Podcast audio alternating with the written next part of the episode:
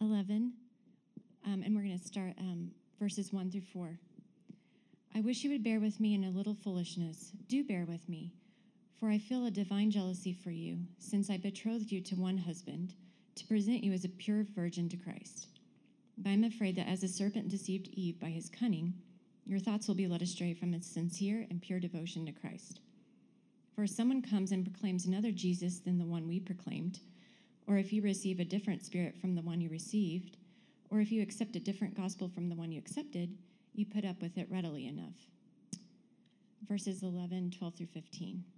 And what I am doing, I will continue to do in order to undermine the claim of those who would like to claim that in their boasted mission they work on the same terms as we do.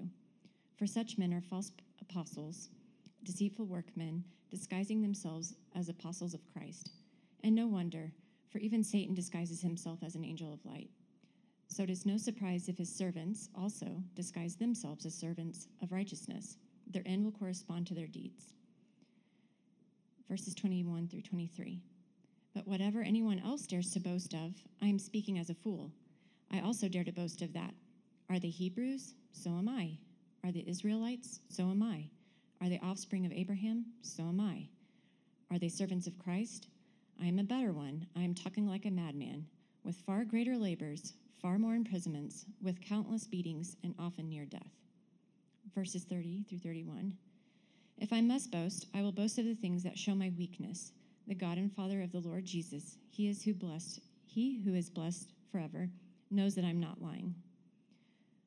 Chapter 12, 1. I must go on boasting, though there is nothing to be gained by it. I will go on to visions and revelations of the Lord. Verses 7 through 10. So, to keep me from becoming conceited because of the surpassing greatness of the revelations, a thorn was given me in the flesh, a messenger of Satan to harass me, to keep me from becoming conceited. Three times I pleaded with the Lord about this, that it should leave me. But he said to me, My grace is sufficient for you, for my power is made perfect in weakness. Therefore, I will boast all the more gladly of my weaknesses, so that the power of Christ may rest upon me. For the sake of Christ, then, I am content with weaknesses, insults, hardships, persecutions, and calamities. For when I am weak, then I am strong. This is the word of the Lord.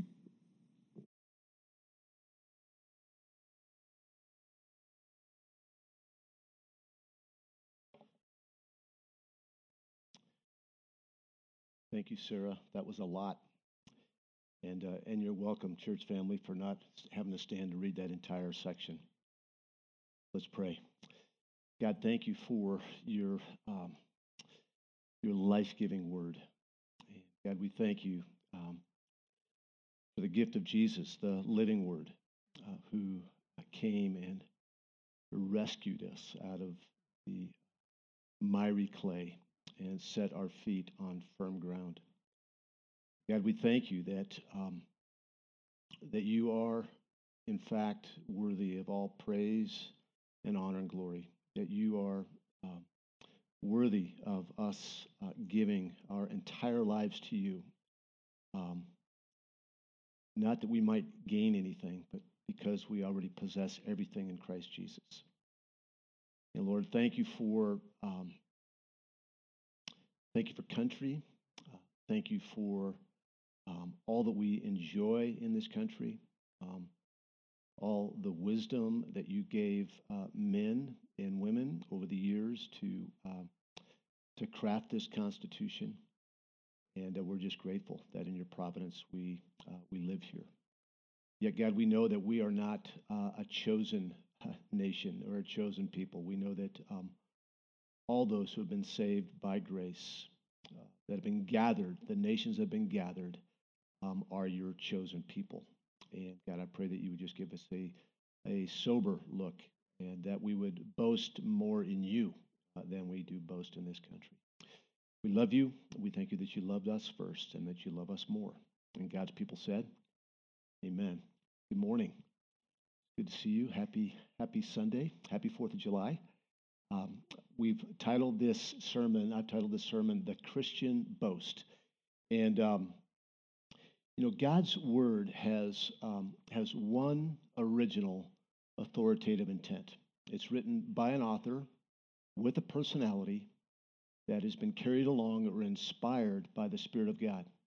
And it was written for a particular audience with a, that was going through a particular circumstance. So that's truth.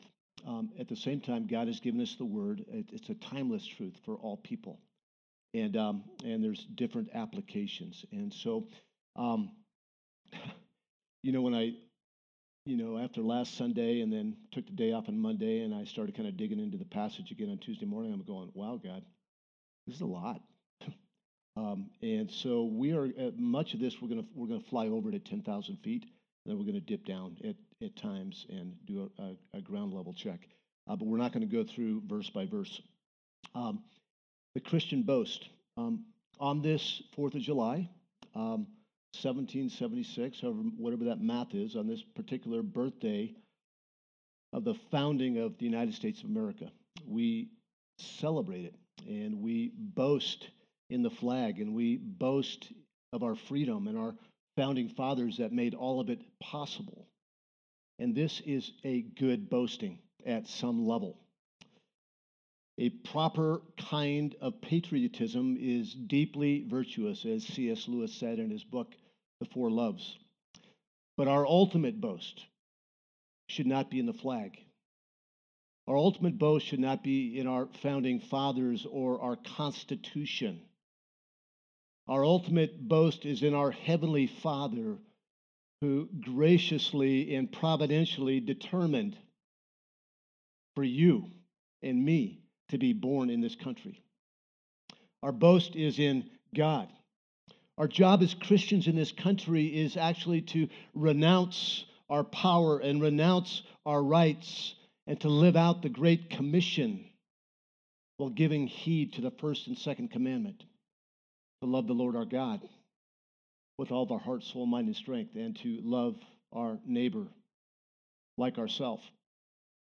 Country, as good as it is, and kingdom, God's kingdom, aren't even on the same plane. They're not even in the same conversation. That kingdom is established through weakness and through death and through ultimately resurrection. And that being ones who've been brought into God's kingdom, we get to enjoy many of God's good gifts, which includes country and people. But we boast in our good and gracious and loving and sovereign God.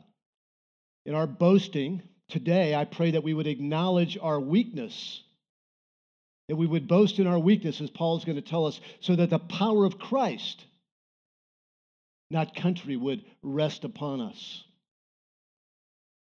When the power of country and other good gifts rest upon us, we can become distracted and aggravated by a loss of control or a loss of perceived power that causes us to keep our eyes on idols small g gods that we wrongly think will bring us liberty and happy, happiness and justice for all. And there's only one person that can bring us ultimate liberty and that can bring us ultimate happiness and that can bring justice for all who put their faith in Jesus for the forgiveness for their sins. Just a high level review, just a paragraph. Paul is cha- uh, challenging the unrepentant minority in Corinth. He's writing from Ephesus, and he's challenging the unrepentant minority in the church that he birthed and he loves to believe the gospel that he preached and that they once received. As we talked about last week, Paul is a missionary. His job is to go into cities and regions where the name of Jesus has not been named yet and to evangelize, to, to to let people know that there is a God who created them to be loved. But his final goal is not evangelism. His final goal is not baptism. It's not just seeing people come to Christ. He wants people that have professed faith in Jesus to, um, to be a part of a healthy church where they are resting in God's grace and power. Resting in God's grace and power, letting God's grace and power rest upon them while living out the Great Commission and living out the first and second Great Commandments. This minority that he's uh, writing to, many of the people in the church have repented, and he's writing to this minority in Corinth who have been duped. That they've been they've been um, they've been tricked by false teachers who have many worldly strengths. These are teachers that that you and I might follow. They're articulate. They have the right pedigree, the right heritage, the right degrees, the right education, yet they teach a different gospel. They teach a different Jesus. They teach a different spirit. So Paul appeals to the unrepentant minority to believe Jesus and believe the gospel that he preached and to repent. So today we're going to be reminded of who and what we should boast in. And we are we we we boast rightly by renouncing all forms of worldly power and idols while allowing the power of God to rest upon us. Chapter 11 verses 1 through 4. I'm going to read 1 through 4. We're not going to read most of the scripture, but I want to read this to start us off. I wish, church, that you would bear with me in a little foolishness. Do bear with me, for I feel a divine jealousy for you since I betrothed you to one husband to present you as a pure virgin of Christ, pure virgin to Christ. But I am afraid that as a serpent deceived Eve by his cunning, your thoughts will be led astray from a sincere and pure devotion to Christ. For if someone comes and proclaims another Jesus than the one we proclaimed, or if you receive a different spirit than the one you received, or if you accept a different gospel from the one you accepted, you seem to put up with it readily enough. One of the most beautiful pictures of intimacy in the Bible is the metaphor that Christians have been, been betrothed to Jesus. Revelation 19, 7 through 9 tells us that we await, Christians await the consummate marriage celebration when our bridegroom returns, when Jesus returns to, to gather us in once and for all. In the meantime, he's given us the Holy Spirit as a promise that Jesus will remain sincerely and purely devoted to his betrothed forever. And that with Jesus and his beloved, there is no death do us part. Paul feels a divine jealousy for these believers in the same way a father who has given his daughter to be married wants her to be sincerely and purely devoted to her future husband. Paul is concerned that the betrothed minority are being led astray by the super apostles in the same way that Eve was deceived, uh, excuse me, was deceived by the serpent. They're becoming purely, they're, they're becoming purely and sincerely devoted to finding happiness and fulfillment and contentment in other gods, little g. Eve's God in the garden was wisdom, godlike wisdom. At any cost, wisdom's not bad, but but but pursuing wisdom at any cost um, is a sin. She thought that she could gain godlike wisdom by eating the forbidden fruit, the fruit that God forbid her and Adam to eat. The Bible calls this what? Idolatry. It's the opposite. Idolatry is the opposite of trusting God. Whatever we look to as the ultimate power capable of giving our lives meaning and fulfillment is an idol. It's our God. And we all have them. Martin Luther expresses idolatry this way He says that God is that to which we look for all good and where we resort for help in every time of need. That's who God is, big G. To have a God is simply to trust and believe in one with our whole heart. The confidence and faith of the heart alone make both God and an idol. Whatever your heart clings to and confides in, that is really your God. Whatever your heart um, clings to and confides in, that is really your God. God's people then, God's people throughout all of history, God's people now, today, um, too easily put up with another Jesus, a, a, another gospel, another spirit.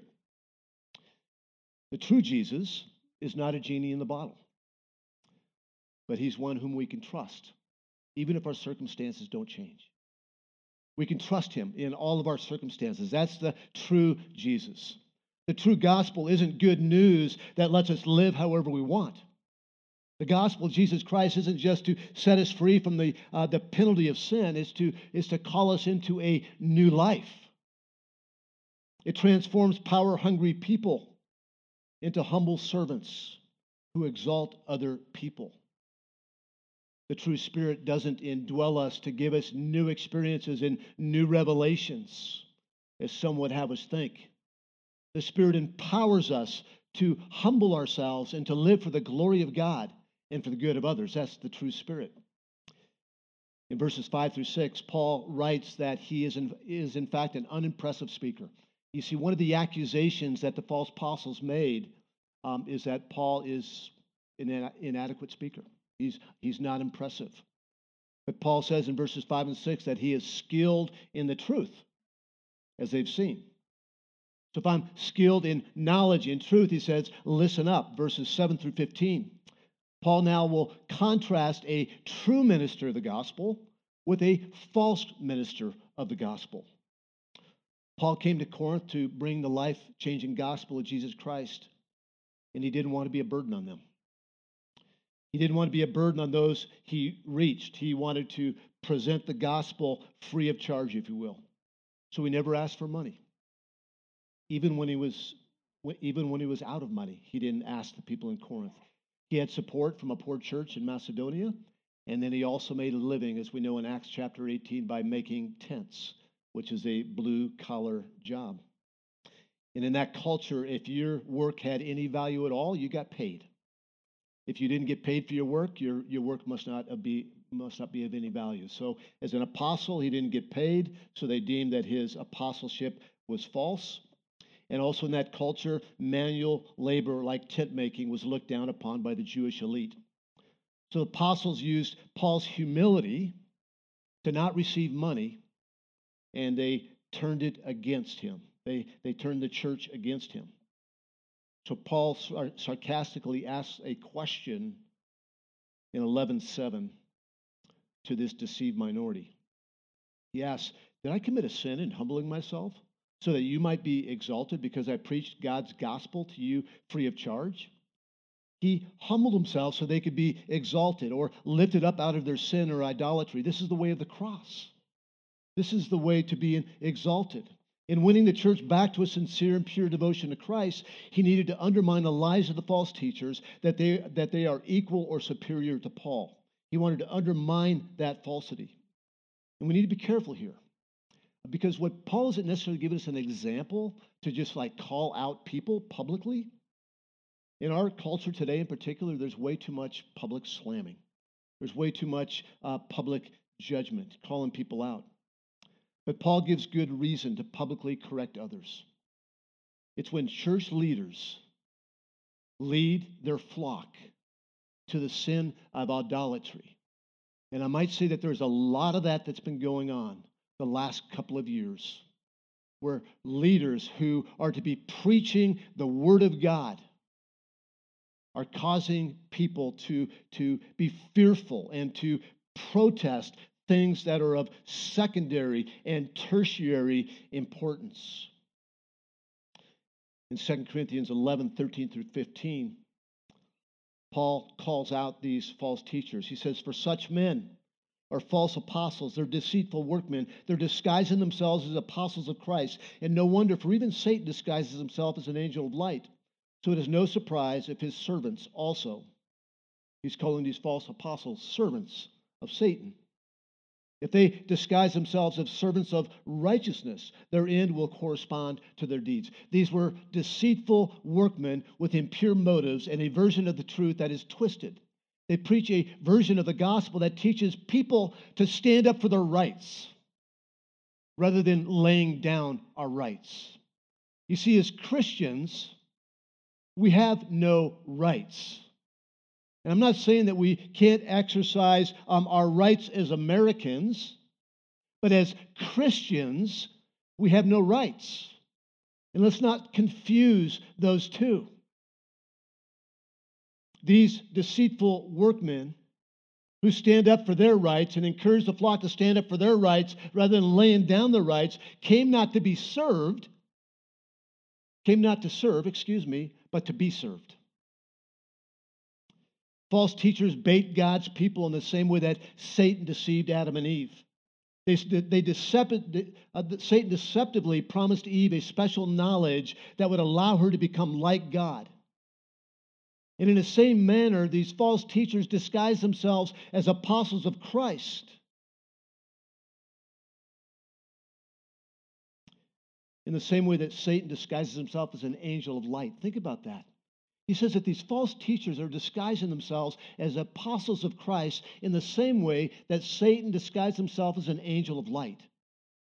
What, what picture comes to mind when you think of angel of light? Attractive, illuminating. But what he's saying is that they're false, that they come with a cover that looks um, enticing. And Satan tempts the church today with the seductive trap of holding on to our perceived rights and power at the expense of other people. He tempts us to love ourselves and build our own kingdom at the expense of loving our neighbor and laying down our lives for the sake of others. He convinces us to fight for our freedoms rather than fighting to free others from the coming pain of judgment, the Great Commission, and the temporary pain of marginalization. We're to fight for others with the gospel of Jesus Christ, both declaring the gospel and demonstrating the gospel. Christ's self giving love leads us to live this kind of paradoxical life. We see this in, in Philippians chapter 2 right? That, that Jesus is not only our Savior, but He's our example, that Jesus did not consider equality with, some, with God something to be grasped. What that means is that He emptied Himself of all of His rights. He became human. He lived a marginalized life, weak life. He was tempted in every way, yet he did not sin.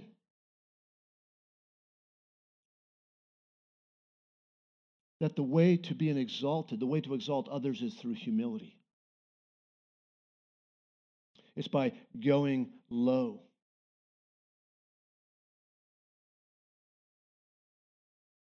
These false teachers, Paul says,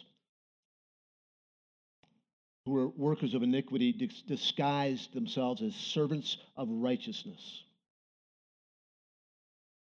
In reality, they were servants of self righteousness. They stood on a platform of power and protecting their rights with little concern for those who were not like them. They preached a compelling message of building and maintaining our kingdom. And that appeals to my flesh, and that appeals to your flesh. But our job as Christians is not to build our kingdom, is to engage and to yield to the Spirit of God and to be agents of Jesus building his kingdom. On the other hand, Paul was a servant of the new covenant that produces righteousness by way of a new identity that produces a new way of living. You see, the, the way to, um, to change culture in the church, in the community, in the nation, in the world. It's not for standing up for rights, not that that's always bad. It's not to put down laws, and not that those are always bad.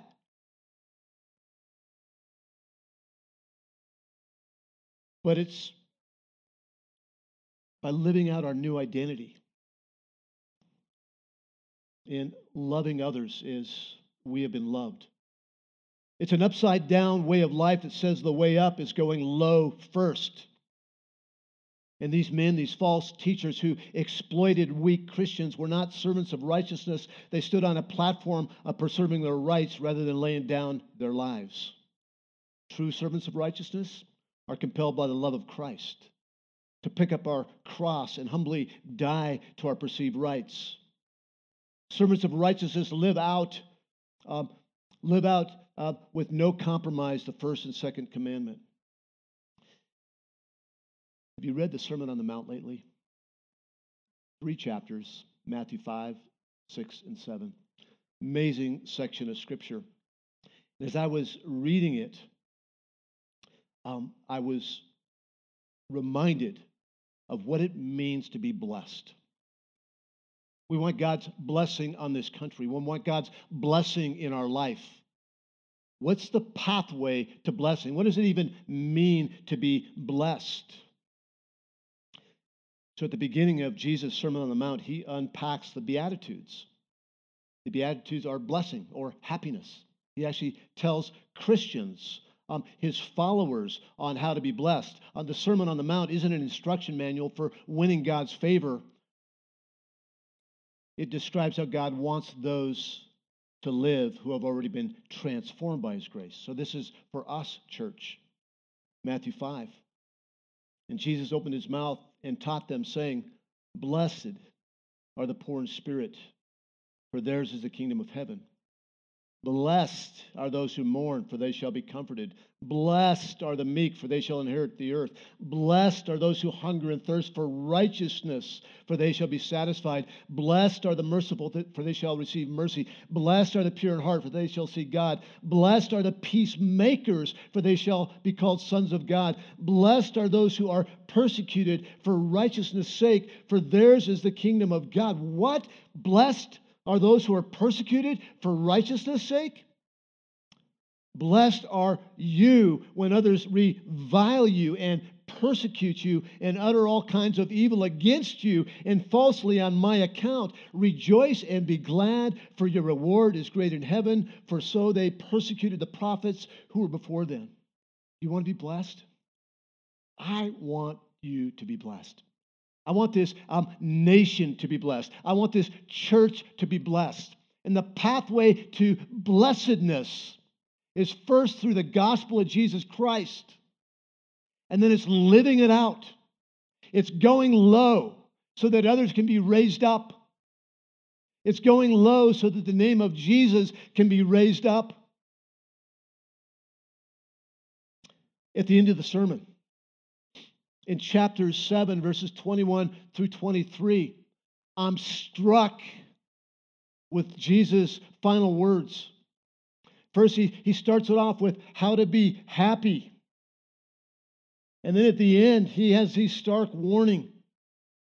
Not everyone who says to me, Lord, Lord, will enter the kingdom of heaven, but the one who does the will of the Father who is in heaven. On that day, many will say to me, Lord, Lord, did we not prophesy in your name and cast out demons in your name and do many mighty works in your name? And then will I declare to them, I never knew you. Depart from me, you workers of lawlessness.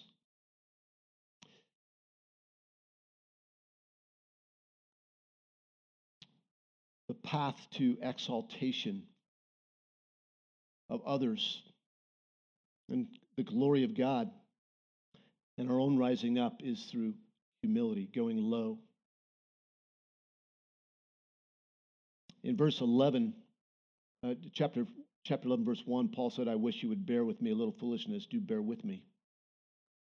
And now, in, back in 1017, he had proclaimed, Let the one who boasts boast in the Lord. So, like Paul's going, like, I'm going to start boasting. But before that, he said, Let those who boast boast in the Lord. He seems to contract, uh, contradict himself, but it's only for a couple of written paragraphs. And he knows that his boasting is not boast worthy and it's ultimately foolish. Um, our boasting in, in anything, I, like, I want to be careful here. Like, like at our, when we have birthdays at the Hardy household, we go around the table and we tell people what we appreciate about them. There's a certain goodness in recognizing uh, goodness in other people. But at the end of the day, we talk about, I see God's grace in you by this and this and this. So even Paul's boasting is ultimately going to point not to himself, but to the one who has given him good gifts. But Paul, he's going to boast uh, for the purpose of not exalting himself, but to undermine the foolish, worldly boasting of the apostles. These leaders, these false apostles, are powerful, they're controlling, and they proclaim a message of self protection and building our own kingdom rather than calling Christians to lay down their lives, to lay down our reputation, to lay down our resources for the sake of Jesus and his kingdom. These leaders are authoritarian and they're aggressive. In chapter 11, verse 20, we're told that they make slaves, they devour, they take advantage, they put on airs, and they'll strike you in the face. These are leaders of the church that Paul is talking about. These are ones that call themselves apostles. And Paul is most likely um, referring to the way these leaders treat their followers in an emotional, relational sense, not a physical sense. But they are the type of leaders who cannot be questioned, they cannot be challenged. And they are the type of leaders that will tell, tear, uh, tear others down in order to boost their own reputations and to boost their following. These are leaders who exist to be served and esteemed rather than to serve and lay down their lives. The true gospel and godly leadership comes in humility. I'll say it over and over again, and in weakness, not in pride or unapologetic power. We don't need more powerful leaders in the church. We need more humble leaders in the church that call people to humility.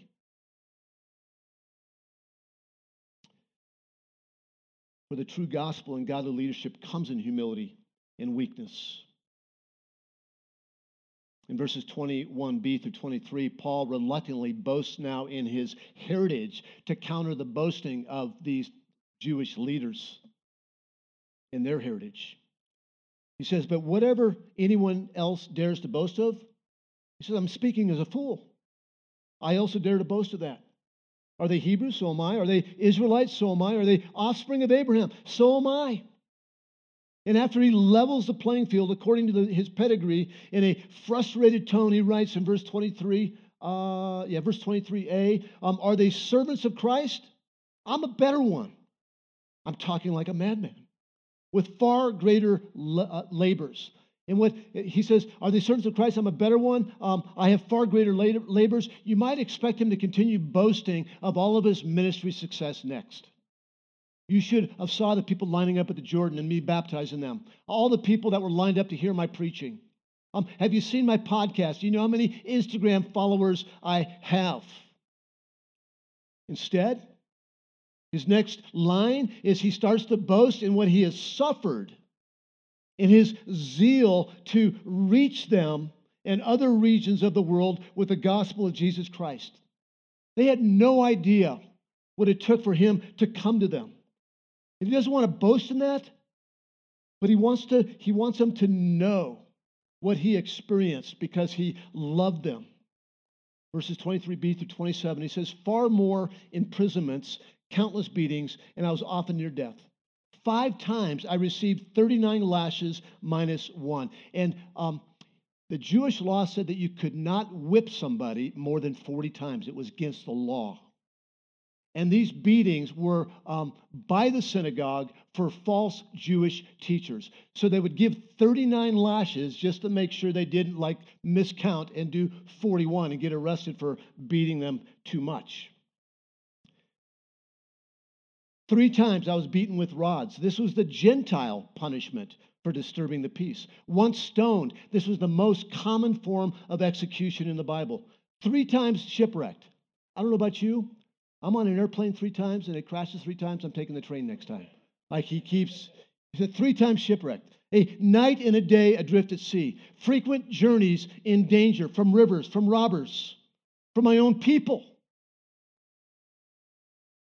from Gentiles in the city, in the wilderness, at sea, from false brothers, church people, in toil and hardship, through many sleepless nights, and hunger and thirst, without food, in cold and exposure. What he's boasting in here is that the, the super apostles have come and taken his pulpit. And they're telling him that you got rights. You should go live however you want to live. You deserve happiness. Fight your way out of the trial. And Paul says, I came to you in weakness. I came to you through suffering because I was so zealous to bring the gospel of Jesus Christ to you. And then he doubles down on his pain and on his sacrifice in verse 28. And he says, And apart from other things, there is daily pressure on me of my anxiety for all the, for all the churches. In verse 29, he describes the anxiety with two questions Who is weak and I'm not weak? Who is made to fall and I'm not indignant? Paul compassionately identifies with Christians who are weak. These are young Christians. They're being taken advantage of. And they've been made to fall, it says. Who is made to fall. In sin, my sin is, is my fault. Your sin is your fault. Um, your sin is never the other person's fault. But false teachers, teachers are held at a higher, um, that, that we, we need to teach the truth. Um, we cannot lead you to sin and to false thinking, to idolatry. So he is, he is identifying with these false Christians who are weak and have been made to fall by these false teachers. And here he describes what he meant in, in verse 21b when he says he was a better servant of Christ than the most powerful uh, false apostles. He compassionately identifies with the weak in the church who are being oppressed and misled and exploited by the false teachers. He's concerned that they are weak or being made to fall. And, and secondly, he's indignant. You know what indignant means? He's burning with anger. He is pissed off. I mean, he's not going to stand by while these false teachers um, dupe and lead astray uh, the, the people that he loves. Jesus gave a warning to false teachers like this in Mark 9 and Luke 17. Whoever causes one of these little ones who believe in me to sin, don't do that anymore? Nope. It would be better for him if a great millstone were hung around his neck and were thrown into the sea.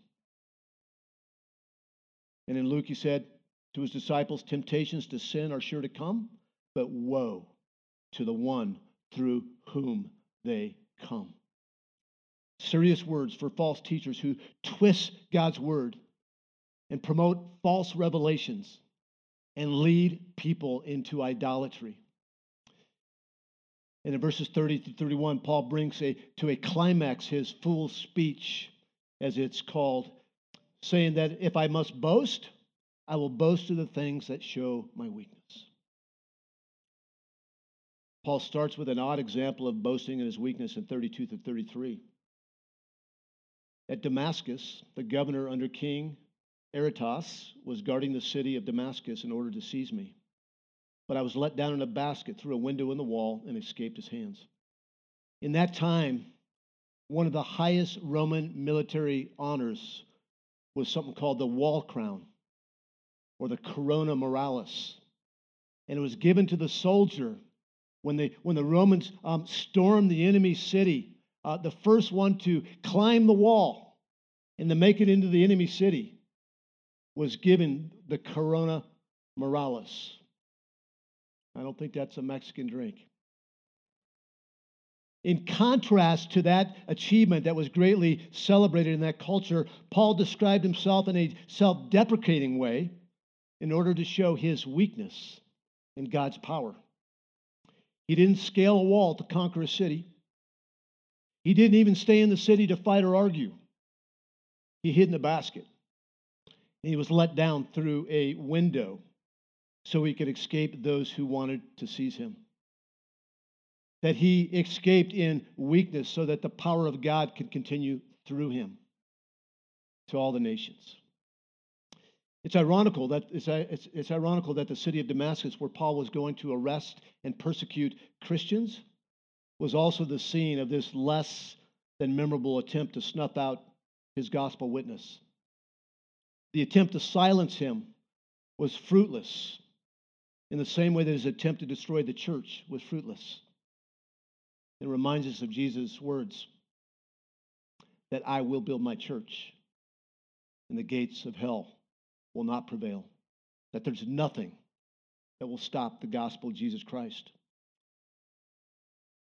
In verses chapter 12 verse 1 Paul says I must go on boasting but there's nothing to be gained by it. I will go on to visions and revelations of the Lord. Paul reluctantly continues to boast, and this time about a supernatural encounter with the Lord Jesus Christ. And I explained this more de- in more detail last night, and it wasn't worth it because it wasn't even it wasn't enough time. So there's a lot to study in uh, verses two through four, and I would encourage you to study if you want to. Let me read it.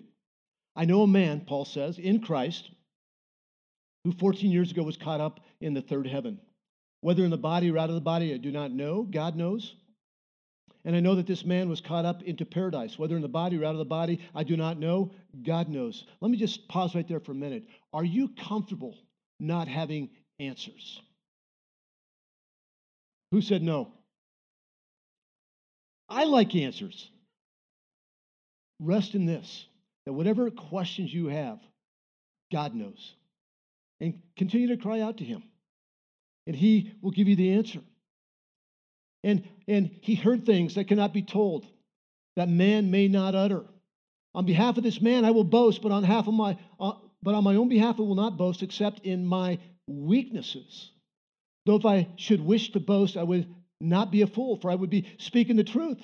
But I refrain from it so that no one may think more of me than he sees in me or hears from me. As we're going to see in the following verses, this man is Paul. And I don't know why Paul refers to himself in the third person, other than to show his humility and not to boast in himself. But he can't trick us. He tells us, you know, in the next couple of sentences that it's him. We don't have time to unpack the particulars of this revelation, but if you want more, I'd suggest that you study on your own. But here is the point that I believe that Paul wants his readers to take away. He's trying to invalidate the apostleship of the false apostles and validate his. And he's also telling his readers what, what is and isn't boastworthy, as we're going to see shortly. And signs and wonders, revelations and experiences that are supernatural and extra biblical may or may not happen. But when they do happen, they're not boastworthy. We don't boast in that. Verse 7.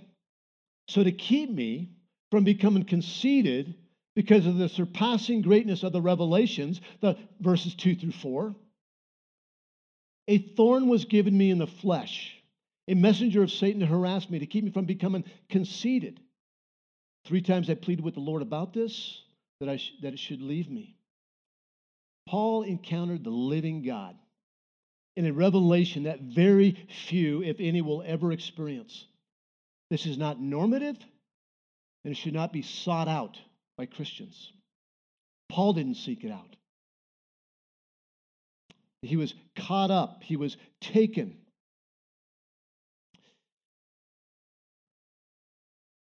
As a result of the revelation, as a result of Paul's uh, uh, of God's revelation to Paul, God in his kindness gave Paul a severe trial that he described as a thorn in the flesh. Yes, I said God in his kindness gave Paul a severe trial or thorn in his flesh. And we don't know what Paul's thorn is. It's something else that as Christians like we want to know. There's all kinds of speculation, but why is it important? We know that Paul it was it was a stake that brought him much pain. And it could have been emotional, like depression. It could have been blindness. It could have been a speech impediment. But it was a hard trial for Paul. And we know that it was given to him by God. It was given to him by God to keep him from being conceited. What was more valuable? Here's a question What was more valuable and boastworthy to Paul? The revelation or the thorn? From this text, we'd have to say the thorn, the trial, was more boastworthy. Because it, it caused Paul to boast in his weakness so that the power and the grace of God would rest upon him. And to take it further, Paul pleaded with the Lord three times to remove it from him.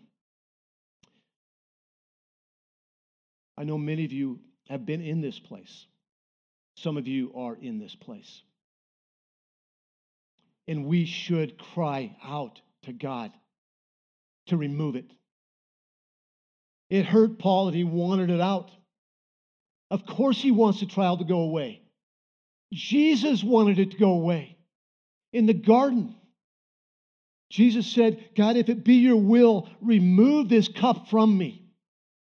The cup of wrath that he was going to drink that all of humanity deserved. that he, he begged the Lord, the Father, to take it away, but he said, Not my will be done, but what? Yours.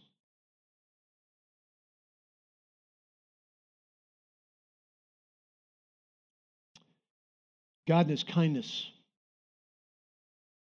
and in his providence didn't give Paul relief, divine relief from the trial, but instead he gave Paul a divine message. Paul was not able to boast in healing. And praise God if we're able to boast in healing, not in the healing power of an individual, but in the healing power of a God who's going to heal all things once and for all in the new heavens, in the new earth. We don't boast in our healing, but we boast in Him. But Paul was not able to boast in a healing, but he boasted in something even greater, verses 8 through 10. God said to him, Jesus said to him, My grace is sufficient for you. For my power is made perfect in weakness, in trial. Remember last week we talked about power, it's God's ability. That my grace is sufficient for you, for my, my power is made perfect in your weakness. Therefore, I will boast all the more gladly of my weakness, so that the power of Christ may rest upon me. What we need, Christian, is not new revelation or experiences. And what we need is not less trials. Because Jesus said, In this world there will be trials, there will be trouble, but we can take heart because He's overcome the world. Now, we should never pray for trials for one another. But I fear that we try too hard to get out of the trial and we miss soaking in the grace and power of God. We need the everlasting and all sufficient grace and power of Jesus to carry us through. And you know what? You have it. You have it. That you have been saved by grace and you're carried along by grace. And it's when we are on our knees crying out that, Lord, would you remove this cup from me? Would you remove this trial? It's where we experience His power resting upon us. It's when we experience His nearness. That prayer isn't so much about um, uh, God giving us what we ask for, but it's meeting us in our time of need. And does He give us what we ask for? Absolutely, at times. He's a good daddy who gives good gifts. And sometimes he gives the gifts that we're asking for. Remember one time, just a side note, think Mitch is upstairs. this came to mind, not my notes, son. There was a couple of things that Mitch asked for his birthday. He was probably eight years old, and we got him a bicycle instead and he was not too impressed with the bicycle because he didn't get what he wanted for Christmas. And we are all like that. That God gives us what we need, not always what we want. We experience his power in weakness. We don't experience his power in fighting and protesting. We experience his power in weakness in, in humbly trusting and surrendering to the one who will bear all of our burdens. Galatians 2:20. For I've been crucified with Christ. You know it. It is no longer I who live, but Christ who lives within me. In the life I now live in the flesh, I live in this world. I live by faith in the Son of God who loved me and gave himself up for me. And we're going to finish with verse 10. For the sake of Christ, then, I'm content with weaknesses, insults, hardships, persecutions, and calamities. For when I'm weak, what? I'm strong. Do you have a content boasting in your weaknesses this morning? Are you experiencing His grace and power today?